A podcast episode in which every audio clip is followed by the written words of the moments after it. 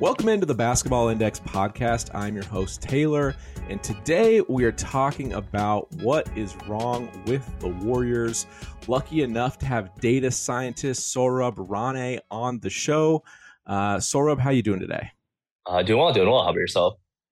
Doing uh, pretty good. Uh, we were talking before the show. Just got back for uh, a Trader Joe's uh, trip. They had the the little chocolate gold coins. Have you ever had those before? You know, I always see them, but I don't get them. I, am a big my Trader Joe's purchase is like the hot sauce. I I'm a big believer in how you shape food really matters, and I feel like a, a, coin is the perfect size, kind of perfect, eh, kind of breaking point for chocolate. So I'm pretty excited about that. But uh, let's talk about the Warriors. Uh, so the Warriors have had I would say a disappointing season. I think that's fair to say. Right now, their record as of recording is 13 and 12. Um, they've been better of late. They're 7 and 3 over their last 10, but kind of just give us a, kind of a quick catch up on on their season so far. Yeah, so I think like you said, it's been it's been a pretty mixed bag, right? I think it's below expectations, at least my personal expectations going in. They're coming in as a title favorite, and then you know about a little over a quarter of way through the season to be I think what they're 10th right now in the league. They're clearly not, or 10th in the West. So they're not really near that upper echelon. Um, though they've been turned, in, turned it around lately, though I guess not last night. Um, yesterday was the Indiana Warriors game where they, they lost and Nembhard had a fantastic outing. But um, I think they've turned it around. The early season struggles were real, uh, but I think they may not be as representative of the team going forward than maybe these like last 15 games where they've looked a lot better. So I guess for me, as someone on the outside, the thing that is the most concerning is that you know so this happens with with teams that win championships in all sports where you know it's it's hard to repeat it's hard to maybe come out the, the next year kind of rolling early. Um, sometimes your stars struggle sometimes you know, there's, there's all different reasons for why these things happen and you know sometimes they right the ship sometimes they don't. But for me that steph curry is playing absolutely out of his mind. I think he's number one in EPM right now. Um, that for me is the scariest thing because it's like Steph can't be playing any better, I don't think. and if he is at this dominant of a level and the team is still um, having this much trouble, um, that for me would is is kind of a scary sign. Yeah, I think that that's fair. I mean, we saw a similar thing in what the 20 20 to 21 season where Steph was having a fantastic MVP level year, really similar to this year, but the team just wasn't doing that well. Um, I think it helps to kind of like look at the season, or at least I compartmentalize the season to like two parts. There's, um, well, unfortunately, using Wiseman's name here, but what's it called like the pre Wiseman era, or like the when Wiseman's playing versus Wiseman wasn't playing. Um, the first, I think, 11 games of the season is like when they were really struggling, went uh, four and seven, uh, including that 0 and 6, 0 and 5 road trip. Uh, their road trip kind of concluded with uh, Wiseman being sent to the G League, but that also coincided with a couple other things, I think, kind of getting better. Uh, one of them was to start the season, like Clay and Dre were on minutes restrictions. So I think like Clay, they were like 20, 25 minutes a game. So we were getting a lot more bench time. Um, Kerr was putting out a lot of like five man bench lineups. Uh, so it's kind of the thing where like the Warriors are struggling. Steph's playing super well, but the starters have been playing well the entire season. The main issue has been kind of like the bench. Um, and some of that stuff has been kind of righted since the end of that road trip, uh, where we saw Donte DiVincenzo get healthy, Clay and Dre off their minutes restrictions, and then Wiseman um, kind of out of the rotation. Yeah, so a couple guys, because I, I, feel like the story of this really is the bench. Because last year they had they brought in Otto Porter Jr. and I feel like he played so well. He gave them really good roster flexibility. Was really good at rebounding at the four, could shoot some you know, just kind of versatility all around. And then they picked up Gary Payton II, who ended up turning in at our site. He was on our all defensive teams. Uh, so there was just incredible value out of those two slots. And this year it's been a lot of Kuminga. It was a lot of Wiseman. I know DiVincenzo had been injured a few years back and hasn't hasn't fully regained that form from when he was on the Bucks because I actually did like him back then, but uh, obviously had an injury since then. Uh, kind of talk about more this bench unit where it was where it's going and kind of like what you see as like maybe the most optimal uh usage of them. Yeah um so i think we've courage has changed a little bit of how he's like using the bench unit. You've seen him like experiment a lot more. His most recent change has been uh, bringing Draymond in to start the second quarter to kind of help buoy uh, the second unit and like bring some playmaking. Which kind of brings to the other point. We used to see Steph play with the bench a lot more. Uh, to start the year, we weren't really seeing uh, much of that at all. Uh, I think in past years, uh, like last year, Steph spent about like 15% of his time on the court as a lone starter with four bench guys, right? So Steph was able to kind of like really buoy these bench players. This year, that's down to like around 8%. Um, so we're seeing a pretty significant decline in like using intermixing our starters with the bench to kind of elevate those units. Um, so the bench has been kind of left out there to sink or swim, and unfortunately, they've kind of sunk. Uh, other things, I think you brought up Kuminga. Um, there's been a change, I think, in how Kuminga was used in the start of the year versus the more recently. Um, wasn't getting a ton of minutes to start the year. Uh, they were kind of opting to use Wiseman as the kind of room runner uh, to start the year in the first like 11-ish games. Uh, and Kuminga was like relegated to doing a lot of DNPs. And when he was in, he was primarily playing in like double big lineups um, as as a small forward.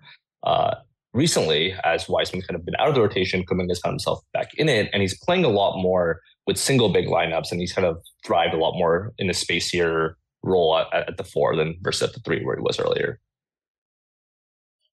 What do you see as uh, like let's just say like forecasting going forward? Like what do you see Kuminga we'll call it kind of like a best case scenario. Like what do you see him becoming and uh just sort of like I don't know, maybe the role, maybe some of like the impact, maybe just like total output, box score wise, however you want to go with it. But like, what do you see him ultimately becoming if things do bounce the right way for him?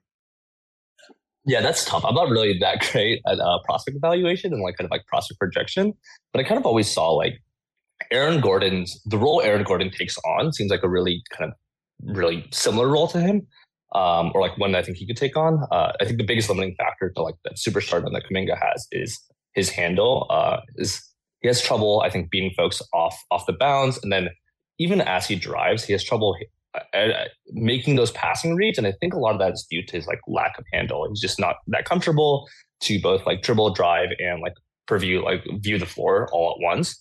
Um, that being said, he's really great at finding cutting lanes. Um, like one thing that he's been really good at start the year is uh, c- uh, cutting out of the weak corner, like baseline, and then he'll just kind of step right into the dunker spot. Usually, his man will be playing off him in the in the corner because he just doesn't shoot that well from three.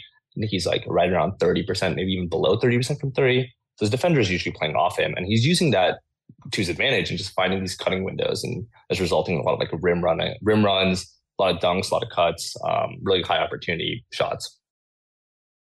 Yeah, I, I think he's one of those guys that uh, I've been kind of interested in out of the group. I think I was looking up last year. He had a really high foul draw rate on drives. So that was kind of something that intrigued me. Uh, let's move over to Jordan Poole. Obviously, he has been in the news a lot. Um, obviously, signed the big contract in the offseason, the extension, got punched by Draymond Green, um, got off to a slow start this year, has not shot the ball uh, well from three. He's at 33% on seven attempts, which is kind of tough. Uh, what have you seen out of Jordan? And, uh, it, it, looks like I know he had a big game the other night. Uh, kind of, what's your feel on him? Yeah, I mean, the punch was the biggest story going into the year. Uh, it doesn't seem, I don't believe that it's affected him, but I, I mean, obviously, don't know the intricacies of how the team's working. But yeah, he's he's definitely been been struggling throughout the year. And I think Poole has spoken a lot about that himself. Like he recently just said, like, I'm getting the same coverage as Steph out there. When I'm out there without Steph, he's saying that he's getting the same coverage. And I think that like largely holds true especially that he's seeing the court a lot let a lot more without kind of the support of starters. Um, to kind of look at some of the data from last year, like last year he spent about 65 percent of his time with like three or more starters with the floor with him, right? So you had guys like Andrew Wiggins, Draymond, Steph, Looney, whoever's out there, kind of like the Gnosis system is able to help him generate looks and whatever that might be. This year, that's down to 46%, um, which is a pretty significant downturn, right? He's not really getting a ton of time with other with other starters. So he's being asked to carry the bench unit as a primary initiator a lot of the time versus I think um, last year he had a lot of other starters on the floor with him and he's able to attack tilted defenses where he's really, where, where he really thrives. You know, I don't think I've ever told this story on the podcast before, but I I believe that I've only been punched in the face one time in my life, and it was by my friend. Um, we were playing basketball, things got we weren't that old we were probably in maybe we were f- eighth grade and uh, I was I was a lot bigger than him, and so I don't know. We got into it in basketball, and he's like started chasing me around. So I grabbed him, had him like a bear hug, so he couldn't do anything. And he was like, he seemed like he had calmed down, and then I let him go, and he just rears back and just cracks me right in the jaw, right? And it's oh, like one of those things where like like full on totally got me. And it was one of those things where I was like, I was so surprised. And then just instinctively, I just went to like bite down after, and it hurt so much because like my jaw was like, I think a little out of alignment. And it took like, it was like a couple days Ooh. where like it didn't feel normal again. That being said, we were cool after, right? He cracks me in the jaw. I turn my head, I look back at him because he was like my best friend. And I was like, Are we done? And he was just like, Yeah. And then uh, we never talked about it again. We ended up being cool. So I think that, you know, everything that's going on with Jordan this year, I think it can be moved past. I think that's really the the the, the point of the story. Um, you know, like I said, had that huge game the other night. Um, but I can't stop thinking about that that punching story because it's just so crazy. yeah, that was that was a, it's like low it's like low in the off season and the video came out, so everyone's talking about the video. I think the video really kind of blew it out of uh, not blew it out of proportion. It was like obviously very serious, but uh, yeah, that definitely the video made it go viral. um, all right, so we you know we've talked a lot about the different players. We've talked about kind of the beginning, kind of where the team is at, how it's gone there. So like, what do you what do you view as like ultimately the solutions that will right the ship? Well, actually, hold on. Before we get to that, like, do you think the Warriors? What do you think the Warriors' ceiling this year is? I think that the, the ceiling could very well indeed be a championship, right? They, they, have the talent, at least on paper, right? Like you're returning a lot of the same core from last year, so there's no reason to think um, that they're that the goal shouldn't be a championship. I do think that the floor feels a lot lower than last year just because the bench isn't as solid. There's not as many vets. Uh, but the ceiling is, and I think should still be a championship. All right. Yeah, I think that's I think that's fair. I think that's understandable. So, what is the remedy? Like what is the biggest change that you think moving forward is going to fix these problems that's going to lead to this team continuing to play well, going on a run, hopefully being, you know, top 4 seed then, you know, going to the playoffs rolling from there? Yeah, I mean, I guess it's it just it's it really comes down to the bench, right? The starters have been good. Um, I mean, maybe, maybe there's some more growth for them, but like Draymond, Clay, Steph, they're all much older, right? Like how much you can't you can't expect them to reasonably play better. I mean, Draymond had a fantastic defensive year last year. Is still having a great year this year, but it's a bit down, I think, uh, per like EPM and everything. Um, that it's still good, just not all. It's maybe all defense on defensive player of the year. So I think the biggest thing is how do we right the ship with the bench, right? Um, and I think that just means one of the young guys kind of has to pop, right? You want to, you want, you need one of Moody, Kuminga, um, and probably some of the free agent signings like uh, DiVincenzo or JaMychal Green to really become quality rotation players, just like GP and um, Otto were last year. Um, the kind of more nuclear is like the more like other route that I think folks talk about is a trade. Uh, but that being said, Myers, like the GM, hasn't really looked hasn't done any midseason trades since he became a GM. The main midseason trades were a salary dump um, of Wanamaker in 2021 and the Wiggins trade the year before on what was essentially a lost season. Yeah, that was you know my next question about a trade. I've been kind of you know because we all like to do this. We like to sit yeah. back in our chair. We like to think like, well, one, you got to get in the trade machine, right? You got to see like what the salary is, like what are pop. Okay, this is the craziest thing to me, right? So like obviously working at Basketball Index, most people around me talk to me about basketball because they know it's something I'm interested in, right? I'm sure the same thing happens to you. Yeah. Um, the amount of people that don't know about, like, I mean, I don't even know all the rules because it is so complicated, but I do know generally the salaries have to somewhat match up.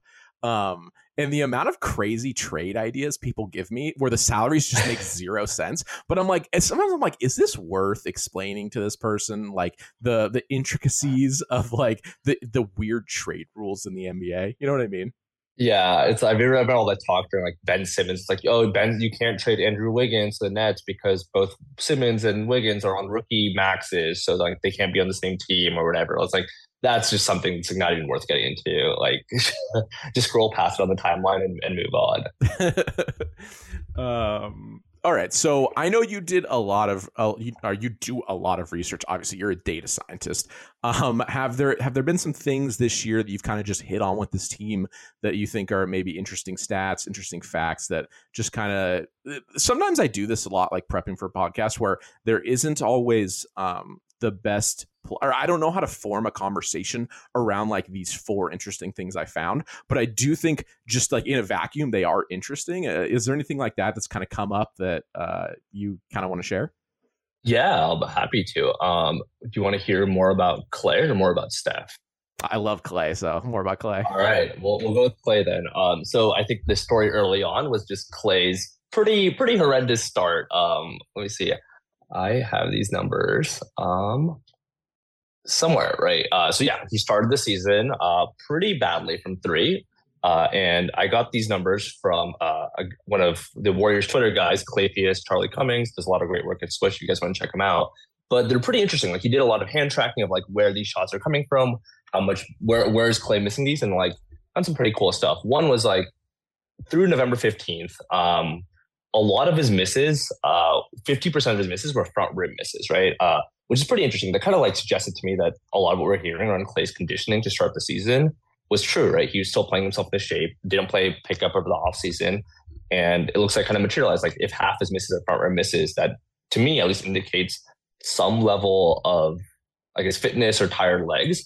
And that's since been fixed, right? I think he's up to over 40% from three um, and shooting a lot better now than he was to start the season. Yeah, absolutely. The slow start was tough, but do you remember when Charles Barkley criticized him and then he had that press conference where he was like talking about he's like, "Yeah, no duh, I'm not the same since my injury." Uh I thought that was one of the most the like the athletes just don't talk like that like that was like so honest and also it was sort of it was like a weird mix of like there was definitely an elephant in the room where like we all know that clay isn't what he was right obviously his leg exploded twice it's yeah. crazy that he's still an above average nba player um, that I feel like that actually doesn't get talked about enough. But like, there's an element of like players kind of being in their bubble, and then also you have to have a certain level of confidence to protect yourself, right, from all the criticism. And like, it was very interesting to be like, oh, so you know too, because a lot of the times with players, it's very unclear. Where it's like, we all know, but do you know?